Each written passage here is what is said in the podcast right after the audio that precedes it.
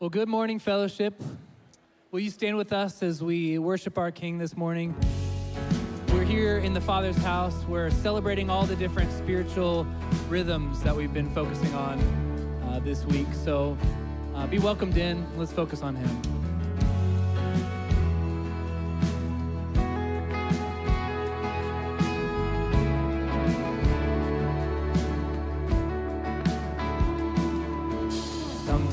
This journey, I get lost in my mistakes. What looks to me like weakness is a canvas for your strength. My story isn't over, my story's just begun. Failure won't define me, that's what my Father does. Failure won't define me, that's what my lay your burdens down. Ooh, here in the Father's house. Check your shame at the door. Is it welcome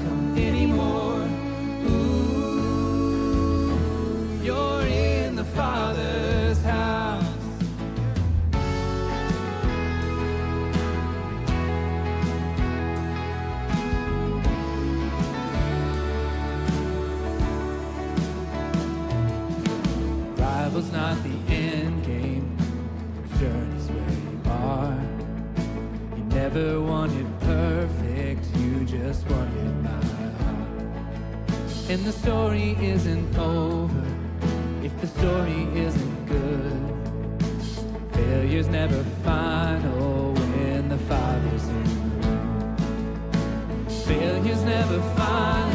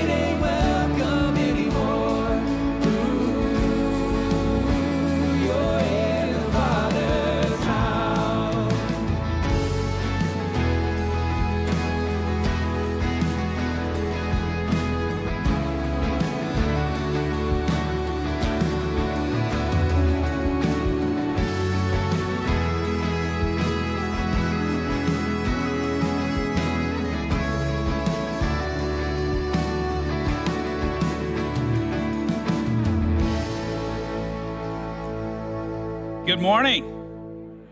You can have a seat. It is good to be with you again this morning, to see your faces, hear your voices as we gather in this Sabbath rhythm of worship each week together. It's so good. Hey, if you are new with us, well, actually, let me tell you my name. My name is Seth, and I, I get that privilege of leading you guys in this, in this rhythm of worship most weeks, uh, and for that, I'm really, really grateful. Um, if you're new with us, we hope that you feel so welcome, that when you came in through the doors, you were welcomed uh, maybe by the people that are sitting around you, right? Fellowship Bentonville, we're welcoming the people, the new people. Um, also, right after this service, this week we have a newcomers gathering in the building that is closest to the street. And you just go in the double doors that are facing the street, up the stairs, and the great room is right on your left. You can't miss it. And you can find out more information about Fellowship Bentonville. Um, one, that's that slide. I'm in charge of this this morning. I'm not used to it. Uh, so let's move forward. Uh, one last opportunity I want to, to make known to you guys um, women. We have a gathering for you this Tuesday evening in the FSM room as well. And uh, it'll be a time of worship and a preview of the studies that are coming up this fall and all that women's ministry is about. And so make sure to check that out. All right, last thing uh, before we get going, we have communion this morning. So you should have been handed one of these little prepackaged dealios on your way in. But if you snuck by the guards, and uh, you didn't get one, just raise your hand and they'll be happy to bring it to you. And don't be bashful. Go ahead and do it, and we'll, we'll toss them to you like the home of the throwed roll. Do you guys remember that place? Um, we'll get you the we'll get you that. So, well, this morning is it's going to be a little bit different this morning. Instead of our normal liturgy of some songs, an extended teaching time, and a response time, we're going to take the opportunity this morning in our last uh, time together in the Rhythm series to do a bit of review and a bit of practice together to try to like seal the knowledge that we've that we've learned this summer uh, for us. And so we're going to be led by a few different guides this morning that are just going to kind of keep us moving along and help us practice a few disciplines together. And so the we're going to use a passage of scripture to walk through that's very familiar and you you've probably heard it many times. You may have seen it embroidered on a pillow or pasted onto a coffee mug or maybe you've even seen it inset in a beautiful picturesque landscape on your social media feed. Uh, any guesses? Any guesses? It's a psalm. Oh, there it is. They're quoting it. Psalm 23. Psalm 23. We're going to walk through that this morning. And what I, what I want to, sh- to show you, and what I hope we will find, is that if you can get beyond all the pretty words and the things that may feel like they're just not even really connected to your real life, what we will find is actually maybe the best picture in all of Scripture of what life and rhythm with God looks like. And so this psalm depicts life with God as the good shepherd. And it begins with this verse The Lord is my shepherd. I lack nothing. I lack nothing. I have all that I need. What an incredible promise. What a great life, huh? It's contingent upon that first phrase, though. The Lord is my shepherd. I have made the Lord my shepherd. Jesus says in John 10 that he is the good shepherd. And so, this life without lack is for those who look to Jesus as their shepherd, who say, I want to follow you. And they look to Jesus for their care, for their provision, for their security, for their comfort, for guidance. Those are the people that get to live that life. And so, uh, what I want to get down to before we begin to walk through the passage this morning is a, is a really foundational issue. Uh, see, because I think that m- many of us don't really engage in this with God abiding life because, because of our false views of what God is like. Dallas Willard says uh, the single most important thing about us is our idea of God and its associated images. And if we get real for a minute, many of us in this room, no matter what we would say, we have deep down, we have a negative view of God, a very negative view. A God who's out to get us. Or maybe a God that doesn't care about us. Or maybe he doesn't even know our name.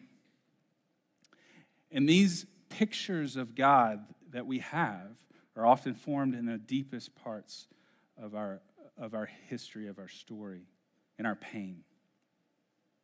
Where were you, God? Where were you when my spouse walked out on me? Where were you when my parents neglected me as a child? When I was abused? When I was betrayed? When my business went down the tube? Where were you, God? Where were you? And so, our image, our picture of God gets formed by our pain. But here's the good news. Here's the really good news of the gospel God has come to us in Jesus Christ and has given to us a picture of what he's really like. When we look at Jesus, we get a glimpse of the true heart of the Father. But we have a choice. And it's a fundamental choice. We can look at God through the eyes of our pain or through the lens of Jesus. When I begin to see through the lens of Jesus, I begin to see that God actually knows my name. And He's familiar with my pain, He's acquainted with my grief. And I'm loved with a relentless love that will never, ever give up on me. So, this morning, as we walk through this passage, I want to invite you to keep that in mind. What really is my picture of God? What do I really believe about Him? And so, to begin, I want to just simply read the psalm in its entirety. And I want you to listen for the progression. Imagine the various scenes and put yourself in the place of its author. And finally, always, always, always, in the service, as you're reading the word, in your just really always in your everyday life, listen for what God might want to say to you personally through his word. Psalm 23. The Lord is my shepherd. I lack nothing. He makes me lie down in green pastures. He leads me beside quiet waters. He refreshes my soul. He guides me along the right paths for his name's sake. And even though I walk through the darkest valley, I will fear no evil, for you with me. Your rod and your staff, they comfort me. You prepare a table before me in the presence of my enemies and you anoint my head with oil. My cup overflows. Surely your goodness and love will follow me all the days of my life, and I will dwell in the house of the Lord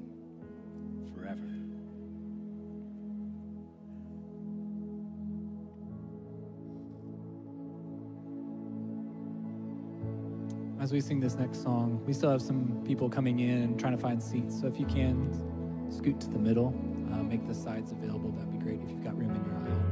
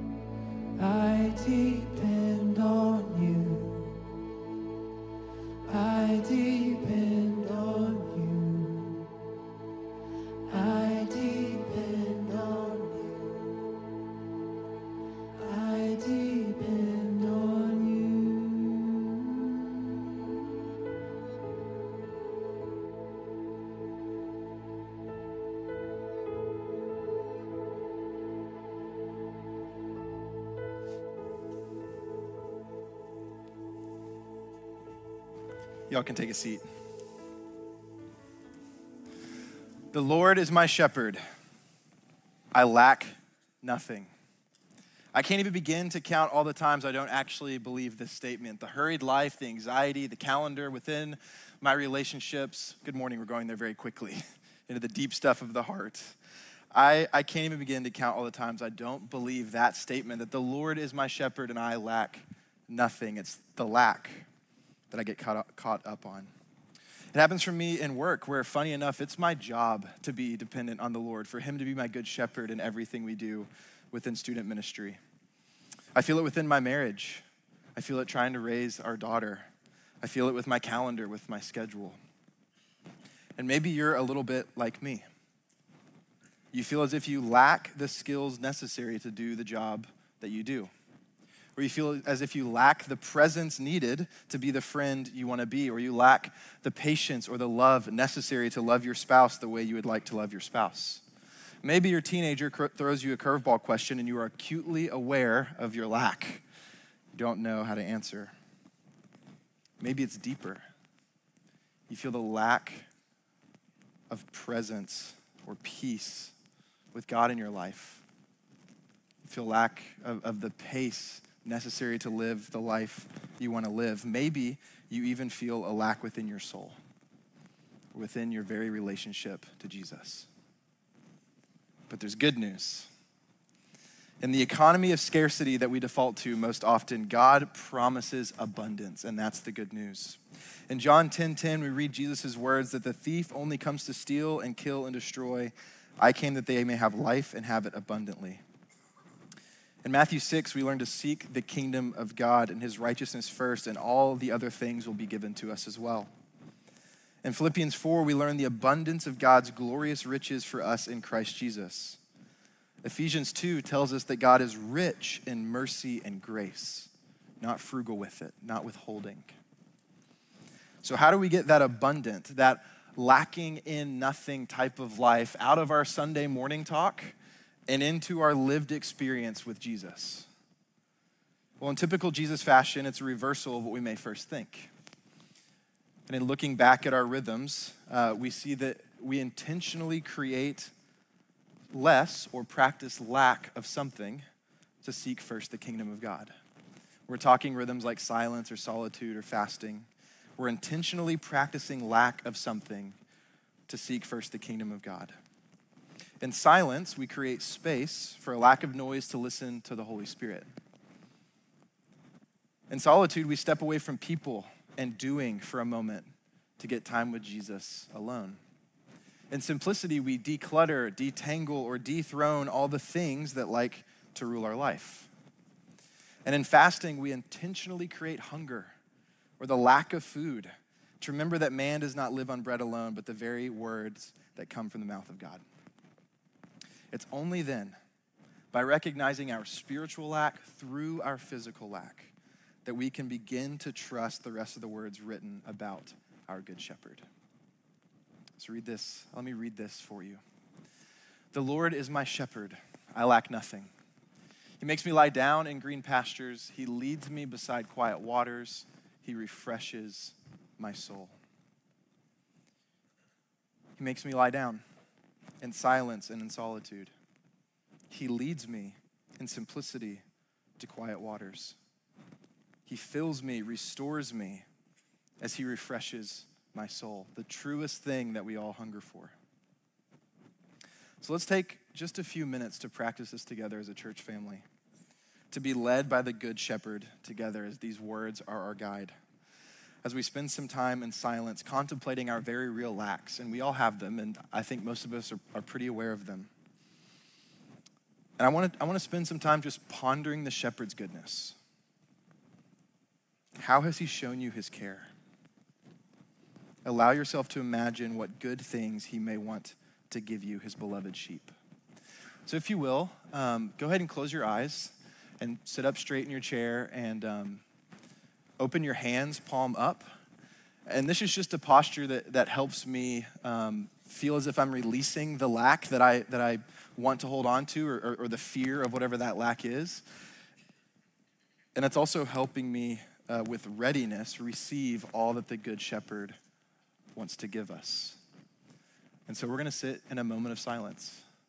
Um, it may feel a little long, and that's okay. That may be uh, the only time this week that you get a little long moment of silence. And so let's sit here, contemplate the goodness of the Good Shepherd, release the lack, and receive all that he wants to give.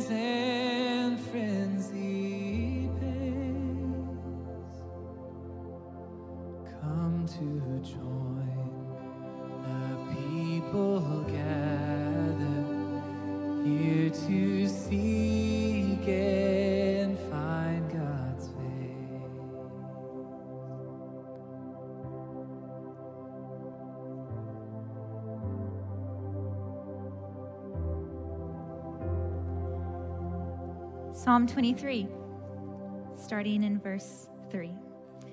He guides me along the right paths for his name's sake. Even though I walk through the darkest valley, I will fear no evil, for you are with me. Your rod and your staff, they comfort me. Well, while practices of silence and solitude can be seen as acts of releasing, the practices of study, meditation, and prayer can be seen as acts of receiving. And we, myself included, can get so caught up in, cut, in coming to Scripture, His Word, in order to study and dissect and analyze that we forget that Scripture, His Word, is a holy place, a place where we come to meet God, a place where we come to connect with God. So, here, for the next few minutes, I want us to take some time to connect with God. And as we enter into this holy place, as we connect with God, the posture that we should take is Lord, I'm here. What do you want to say to me? Lord, I'm here. What do you want to say to me? And the way we're going to do this is through a time of guided prayer. Scripture teaches us how to pray, and so we're going to look to Jesus himself to guide us through this prayer. Psalm 23 talks about a time when we're in the darkest and deepest of valleys, and that even in that place, we can come to meet God, that God is still there with us. And I couldn't think of a more darker valley in Scripture than Matthew 26. When Jesus is in the Garden of Gethsemane, we see him pray to God the Father. This was the night that Jesus found out that he was betrayed, and God the Son comes to God the Father in prayer as he's anticipating his excruciating journey to the cross. And this dialogue between Jesus and the Father has become one of my absolute favorites in all of Scripture. And over the past couple of years, as I've been participating in this prayer practice, I have learned how to connect with God even more. My prayer life has been transformed, and it's my hope that the same can be said for you guys this morning, too. So, throughout this guided prayer, I invite you to close your eyes the whole time. Don't worry, I'm going to guide you and pace you through the whole thing. But if it's best for you, you can write out your prayer conversation, maybe in a journal. The prompts are going to be on the screen, so if you get lost at any time during this, you can look there. And the pace in which I guide you, for some, may feel like not enough time, like you could sit in this space for hours. And for others, it may feel like eternity to you. And that is okay. Wherever you land, welcome. I'm really glad that you're here. So let's begin. I invite you to close your eyes, to get in a comfortable position, to place both feet on the ground, and to just take a couple minutes, or sorry, a few seconds to ground yourself in the present moment. Take a few deep breaths right here.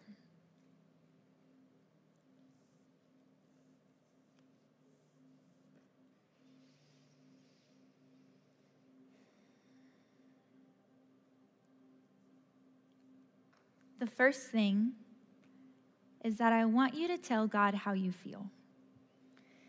In Gethsemane, Jesus came to God the Father in a moment when he was feeling, quote, overwhelmed with sorrow to the point of death. Jesus himself was not afraid to tell God the Father how he felt, and neither should we. So, how are you feeling in this moment? Be honest. No script needed here, no filter. God is not afraid of your honesty. Are you feeling angry? Lonely? Maybe this is a season of joy and contentment, or maybe you're just so overwhelmed right now. But I want you to take a moment and tell God exactly how you feel.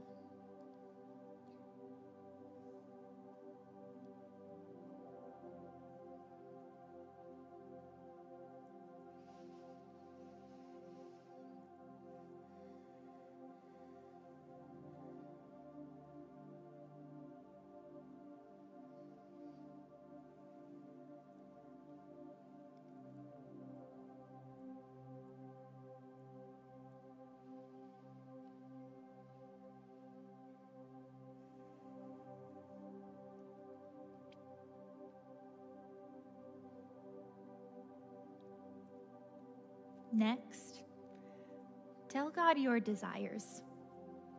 The second thing that Jesus did was he gave the Father his desires.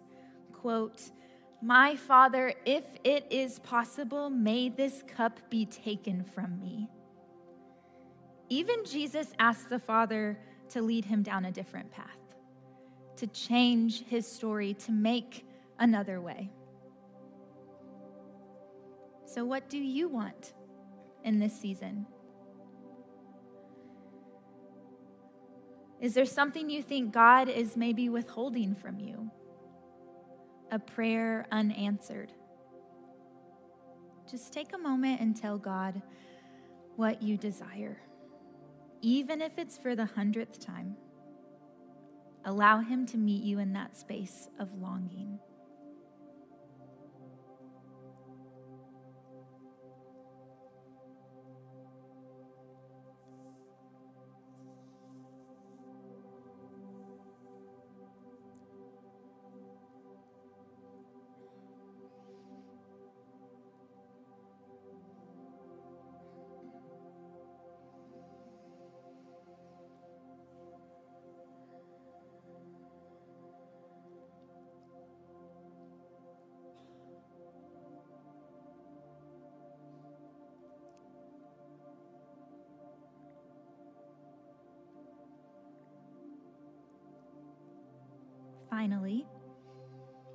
Give God your trust. The last thing Jesus did in his prayer was he fully surrendered to the Father's will. Quote, Yet not as I will, but as you will. So take a moment and release the illusion of control that you have over your life saying, God, not my will, but your will be done in my life. So take a moment.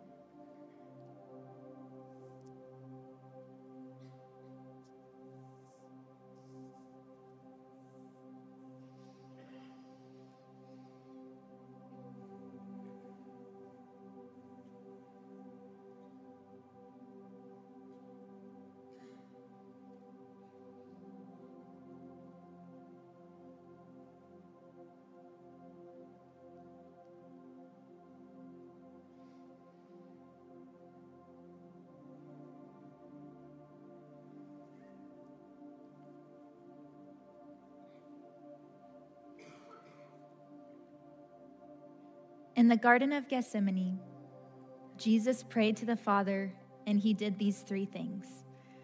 One, he came to the Father completely unfiltered and told him what he was feeling. Next, he gave the Father and told him his desires, what he wanted. But then the last thing that Jesus did was he completely surrendered his feelings and his desires to the will of the Father. Now, that third thing that Jesus did is, I would argue, the hardest thing to do, right? We all live with our fists so tightly clenched around our lives that the thought of releasing and giving the Father control is terrifying.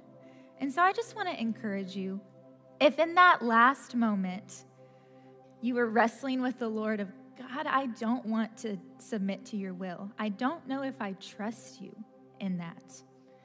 I just want to encourage you and say Jesus was the only person who ever surrendered to the Father's will perfectly.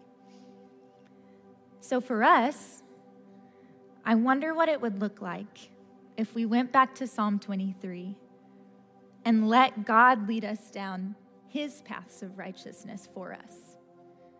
Wonder what it would look like if we allowed God to walk with us even in the valleys and remind us that he is with us. And so I'd love for us to read this prayer together. And it's not one that I can take credit for, but it is one of the prayers that I have gone back to over and over and over again in this season as I've been trying to learn how to release that illusion of control over to God. So, would you stand with me and let's read this aloud together? God of perfect love and sovereign direction, with you I lack nothing. I let go of my desire for security, affection, and control and embrace your will as it is. Amen.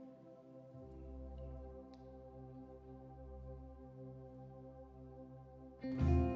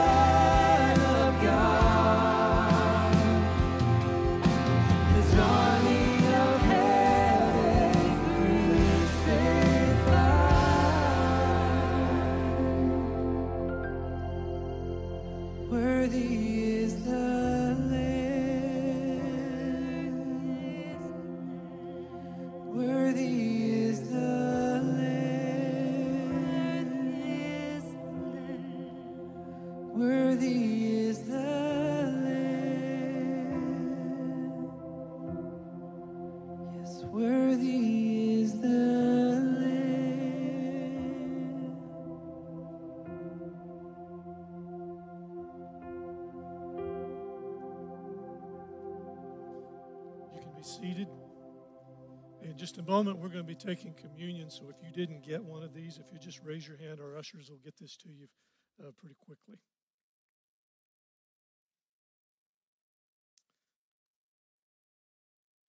You prepare a table before me in the presence of my enemies. You anoint my head with oil, and my cup overflows. I love a feast. My love language is food. If you love me, give me food. It's great. When I think of Sabbath, I often think more of fasting than feasting. And by that I mean I think of doing without. I think of rest. I think of dialing back and stopping the activity and slowing down.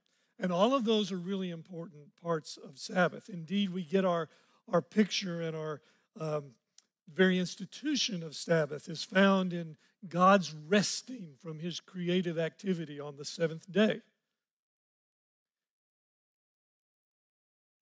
And so we Sabbath because of God's example. But let me remind you that while God Sabbathed at the end of his work week, that very first Sabbath day was actually the first day of life for humanity. And so humanity began their week resting with God. They didn't need to rest, they hadn't done anything yet. It wasn't a lot of hard work to be created. Okay? So that tells me that there's more about Sabbath than the resting. There's more about Sabbath than the what I cut out of my life. There's something bigger and deeper and more that God is inviting us into than just physical rest. And this begins to show up more when we see uh, God's directions to the nation of Israel for when they made Sabbath the part of their worship and rhythm of life. They were to include a purposeful focusing on God during the day of rest. And a central part of the Sabbath was the family gathering around the table. To sit around the table and to be reminded of the goodness of God and the value of belonging to Him and to be His people. And that's where the psalmist brings us. You have prepared a table for me. You have set a feast, and you invite me to come.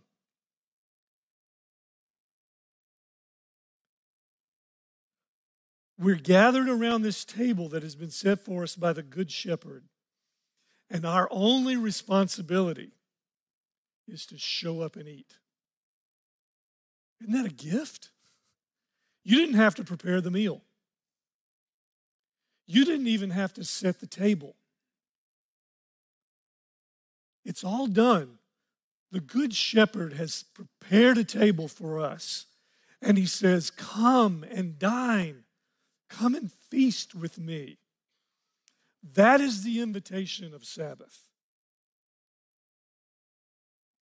I know when, when we sat under the teaching uh, of Sabbath, some of us may have felt a little bit of a, an angst and going, you know, I'm not really good at dialing it back and resting and turning it down. I know I should, but I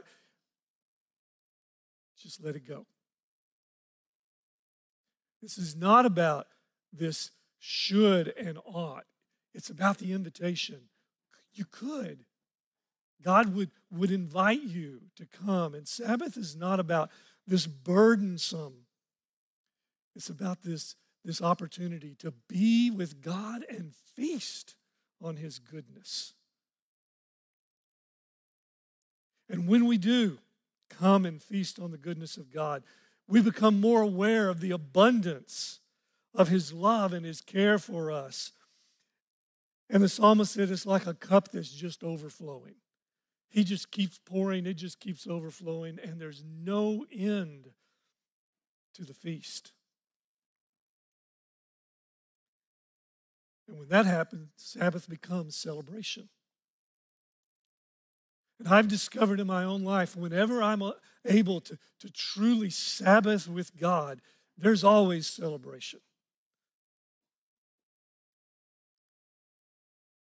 You've uh, been around much, and you may have heard me talk about. I have a large. I come from a large family, and I have a large family, and so whenever we gather, there's a very big table full of food, and we feast and we celebrate. I don't know what else we do well, but the Rains family knows how to feast and celebrate. And that's the invitation of Sabbath to the family of God. So as we work on thinking, how do I rhythm Sabbath in my life? Let me just give you some practices. And whether this is a moment of Sabbath, or maybe an hour of Sabbath, or maybe you can actually bring this rhythm into a full day of Sabbath for you, here are some things that will help. Number one, rest. Stop the normal activities, but not just for the sake of stopping them. Stop the normal activities and pause with purpose. Number two, refocus. Take all that stuff that's occupying your mind and focusing and grabbing your focus and set it aside. I promise you it'll be there later.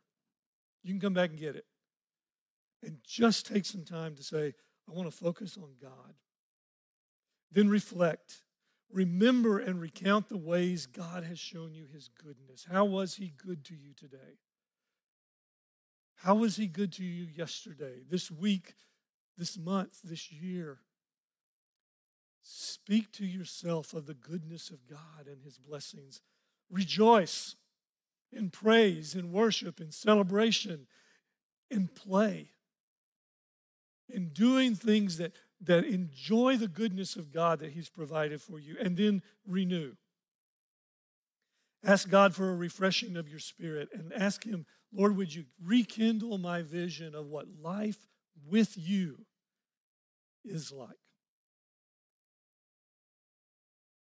The church has been given a rhythm to follow through the centuries of coming to a table the table of communion. So if you would, go ahead and get the bread out and hold it in your hand. Hold the cup in the other hand. And I invite you to come to the table with me. Jesus has set a feast of his goodness before us.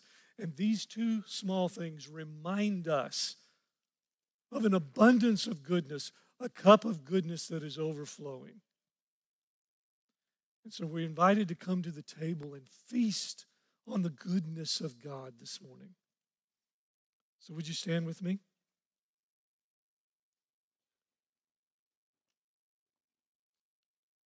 As we reflect on the goodness of God demonstrated in the death of Jesus for us, in gratitude, we're going to take the bread and drink the cup, and then we're going to celebrate. So, the body of Christ broken for us Thank you, Jesus.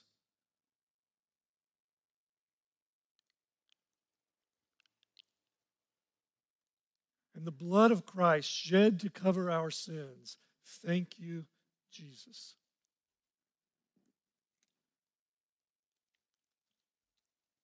Now let's celebrate.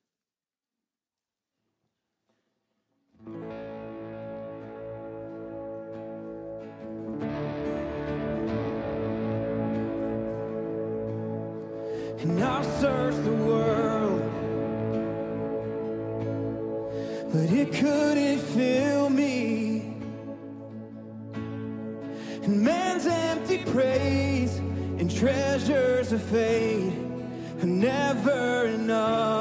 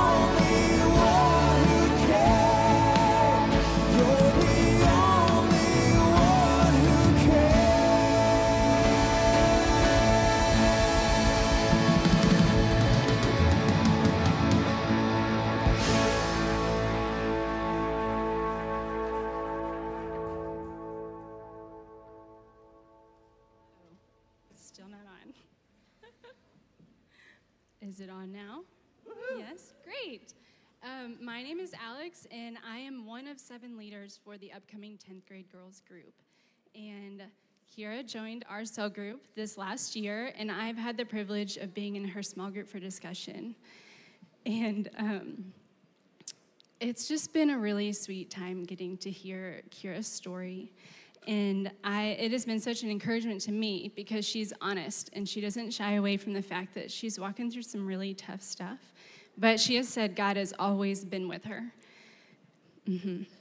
Um, and, God, and guys, Kira's story is not only a story of God's faithfulness and presence in her life, it's also the story of the power of a good friend and how the presence of a loving, faithful friend can mean the difference and show us a little bit more of who God is and his heart for us. And Kira has Macy. This is Macy. And Macy has walked alongside Kira through a lot of really tough stuff and has just been a good, compassionate, understanding ear when Kira needed someone just to listen and to be with her. And so I'm really glad Macy gets to stand up here with us today, too. So, Kira, on your day of baptism, I want to remind you of a couple of things that you have shared with me when you walked through the book of John. And I'm directly quoting you. Are you ready? Some good stuff. Some good stuff. She says, There is a big difference between wanting to go to heaven and be like Jesus. He takes the small things and he makes them even greater. And he is always the calm in the storm. Kira, today, I and all of us, we are really proud of you.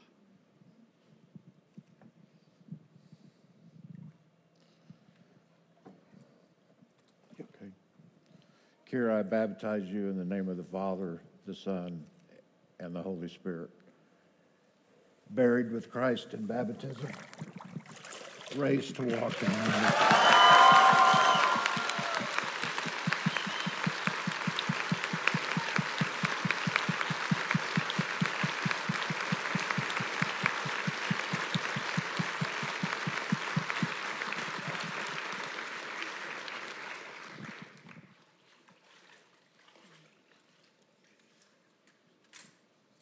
Let's step back so they can get through. Let's step back so they can get through.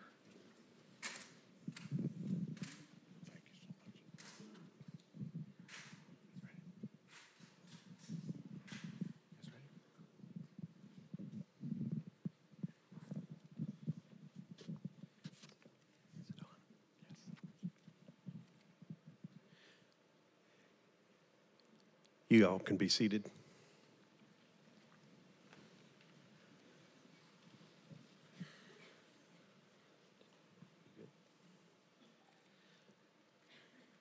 Tiana, it takes a village.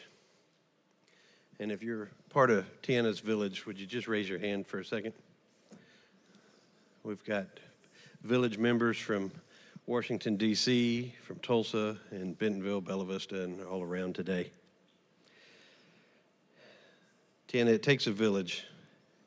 It takes having the right people at the right time in life.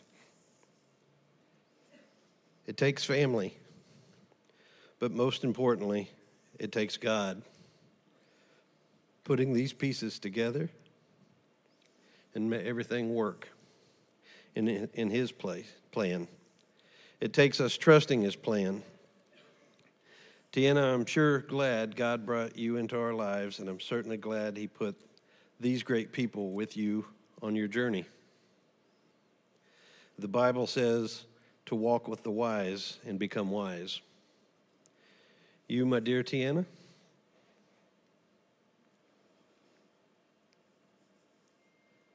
have a true village of the wisest people.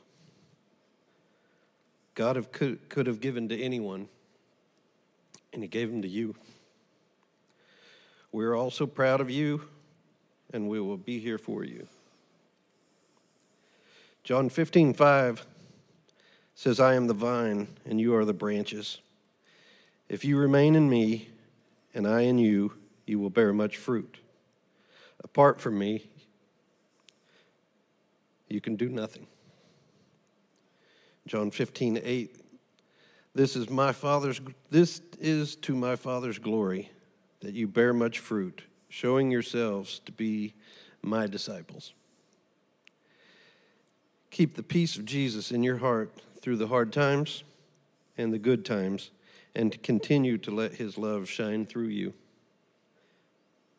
We all love you very much. Tiana, I have just a couple of questions to ask you. On behalf of the whole church, I ask you do you renounce the spiritual forces of wickedness, reject the evil powers of this world, and repent of your sin? Do you accept the freedom and power God gives you to resist evil, injustice, and oppression in whatever forms they present themselves? Do you confess Jesus Christ as your Lord and Savior? Put your whole trust in His grace and promise to serve Him as your Lord in union with the church, which Christ opens to all people of all races and all nations and all backgrounds. Tiana, I baptize you in the name of the Father, and of the Son, and of the Holy Spirit.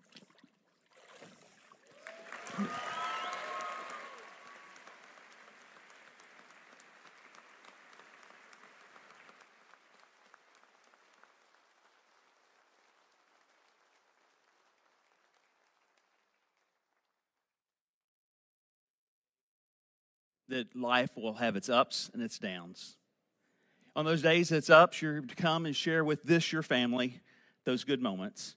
Those days you're down, they're your strength. So don't forget, God says, forsake not the coming and the fellowshipping together. So always remember whether you're 16 or 61, God calls you to the church at all times. Amen. Amen.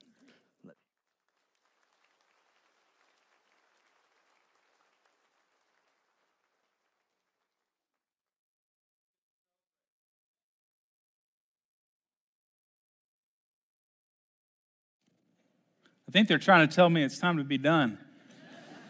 Uh, who planned this service anyway? I'm sorry, we're, we're running way over. I have one last section for you. Um, can you hang with me? Okay, that was a lot better than first service when we ran over. I think there were three people that were like, okay. Uh, hey, you anoint my head with oil, and my cup overflows.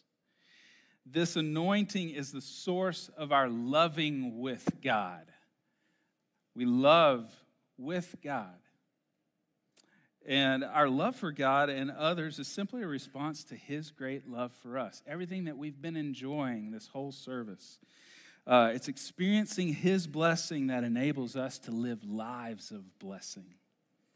The spiritual rhythms of worship and service help us express and share the love of God. In worship, we offer our bodies as living sacrifices, as Romans 12, 1, uh, choosing to live in response to who God is and what He's done. Simply put, we worship God when we love Him back. We worship God when we love Him back. And my favorite definition of love is to will the good of another. To will the good of another. And in worship, we actually will the good of God. Now, that may sound weird, but hang with me. Think about the Lord's Prayer. Actually, let's just recite it together, just the first part. I'll cut us off conductor style when we're done, all right? Our Father, who art in heaven, hallowed be thy name.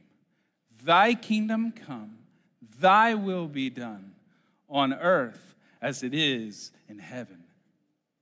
Nice job. On earth as it is in heaven, your kingdom come, your will be done. We want to see you get what you want, God.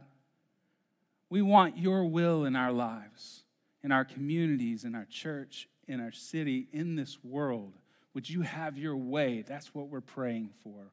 We're willing the good of your will in this world. And the rest of the prayer goes on to um, to ask God for the resources to live this kind of life that embodies the will and shows forth the glory of God. Um, so, again, our worship is always a response to the love of God, always. And as we behold his character and nature, his works among us, and we experience his work in us, our hearts are filled and our desires are transformed, and our lives begin to exalt Jesus, the Good Shepherd. So again, you anoint my head with oil, and my cup overflows. I love this song. We sang the first verse of it earlier in the service. We sing it to the tune of Come Thou Fount. We introduced it this series. Um, Marva Dawn wrote some incredible lyrics to this song. In the pastures of God's goodness, we lie down to rest our souls. From the waters of God's mercy, we drink deeply and we're made whole. At the table of God's presence, All the saints are richly fed as we feast, and with the oil of God's anointing into service we are led.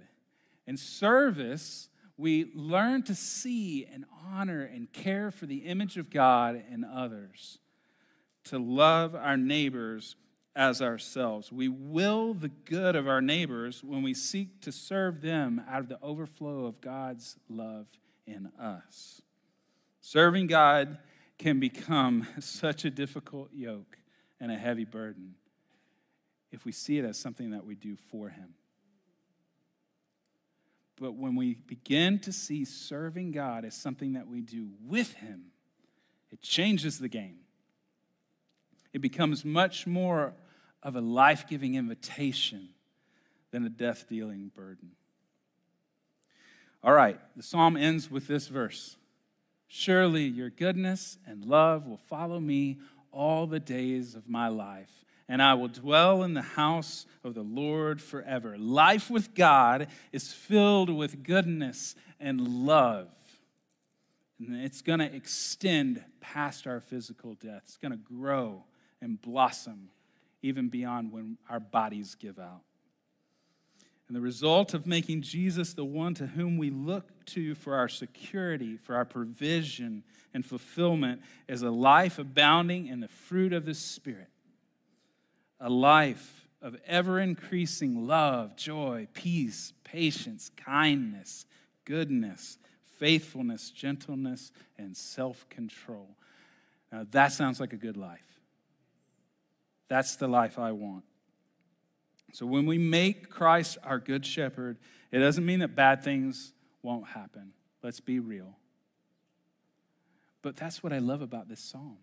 Is it's so realistic. We're going to walk through dark valleys. We're going to be threatened by evil. But the difference is we don't walk through it alone. We walk through it with our shepherd, and he will show us where the still waters are. And he'll lead us into the green pastures, and he'll show us the way we should go. And he'll quench our thirsty souls along the way. This is life with God. This is life without lack. So I invite you this morning to turn to the Good Shepherd and receive his anointing, receive his blessing. And as we continue to yield our lives consciously to the Good Shepherd, God's grace gradually shapes us into the persons we long to be. So, Keep engaged in these spiritual rhythms. Don't let it just be a summer series that we went through, but keep engaging them. And, and um, looking to Jesus as your teacher in the way of life. Jesus said, I am the way, the truth, and the life. You're not going to get to the abundant life if you're looking to a different shepherd. You can't find it. He's the way. So, this is what I want to leave you with train with Jesus to live well. Train with Jesus to live well, friends. All right, as our practice and our benediction, I would like for you to stand with me. Um, and I want to read a, a, a prayer of blessing over us as we leave. And receive this. May this day bring Sabbath rest to your heart and your home. May God's image in you be restored and your imagination in God be restored. I love that. May the gravity of material things be lightened and the relativity of time slow down. May you know grace to embrace your own finite smallness in the arms of God's infinite greatness. May God's word feed you and his spirit lead you into the week and the life to come. Amen. We love you. We have a prayer team that is always available. Would love to pray with you. Go and walk with Jesus this week. Trust him. We love you.